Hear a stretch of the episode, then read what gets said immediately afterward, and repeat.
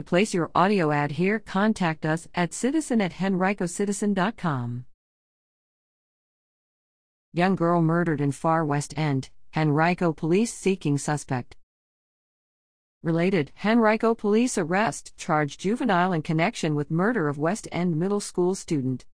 Update March 27, 11:02 a.m. Dash in a Facebook post Saturday morning, the family of the shooting victim has publicly identified her as Lucia W. Bremer.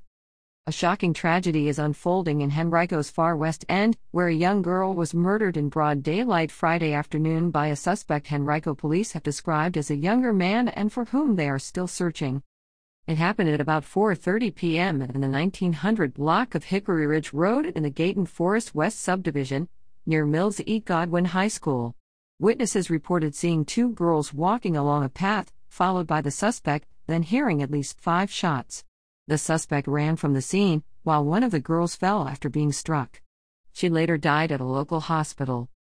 Police described the suspect as a young black male with bushy hair shaved on the sides, about 5 foot 8 in height with a slight build, about 125 pounds. He was wearing a two-tone sweatshirt that appeared to be camouflaged on the lower half, Henrico Police Lieutenant Matt Pecka said, and was wearing a face mask.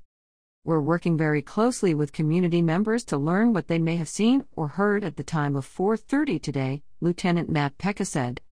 Dozens of officers swarmed the area, located just behind the Godwin High School baseball field.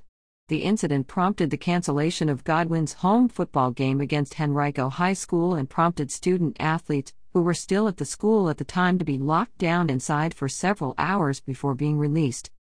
Neighbors nearby reported seeing aerial surveillance in the area for several hours after the initial 911 calls, as well. The neighborhood is the epitome of Henrico's far west end, with tree lined streets, well maintained yards, and the normal sounds of children playing outside, according to neighbors.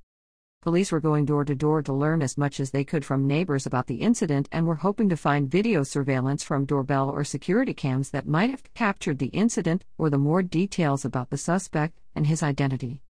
They declined to provide an exact age of the victim, though witness described her as a young girl. It's also unclear whether she lived in the Gayton Forest West subdivision. Anyone with information about the incident should call Henrico Police at 501 5000 or report tips anonymously to Metro Richmond Crime Stoppers at 780 1000 or at http colon slash slash www.patips.com.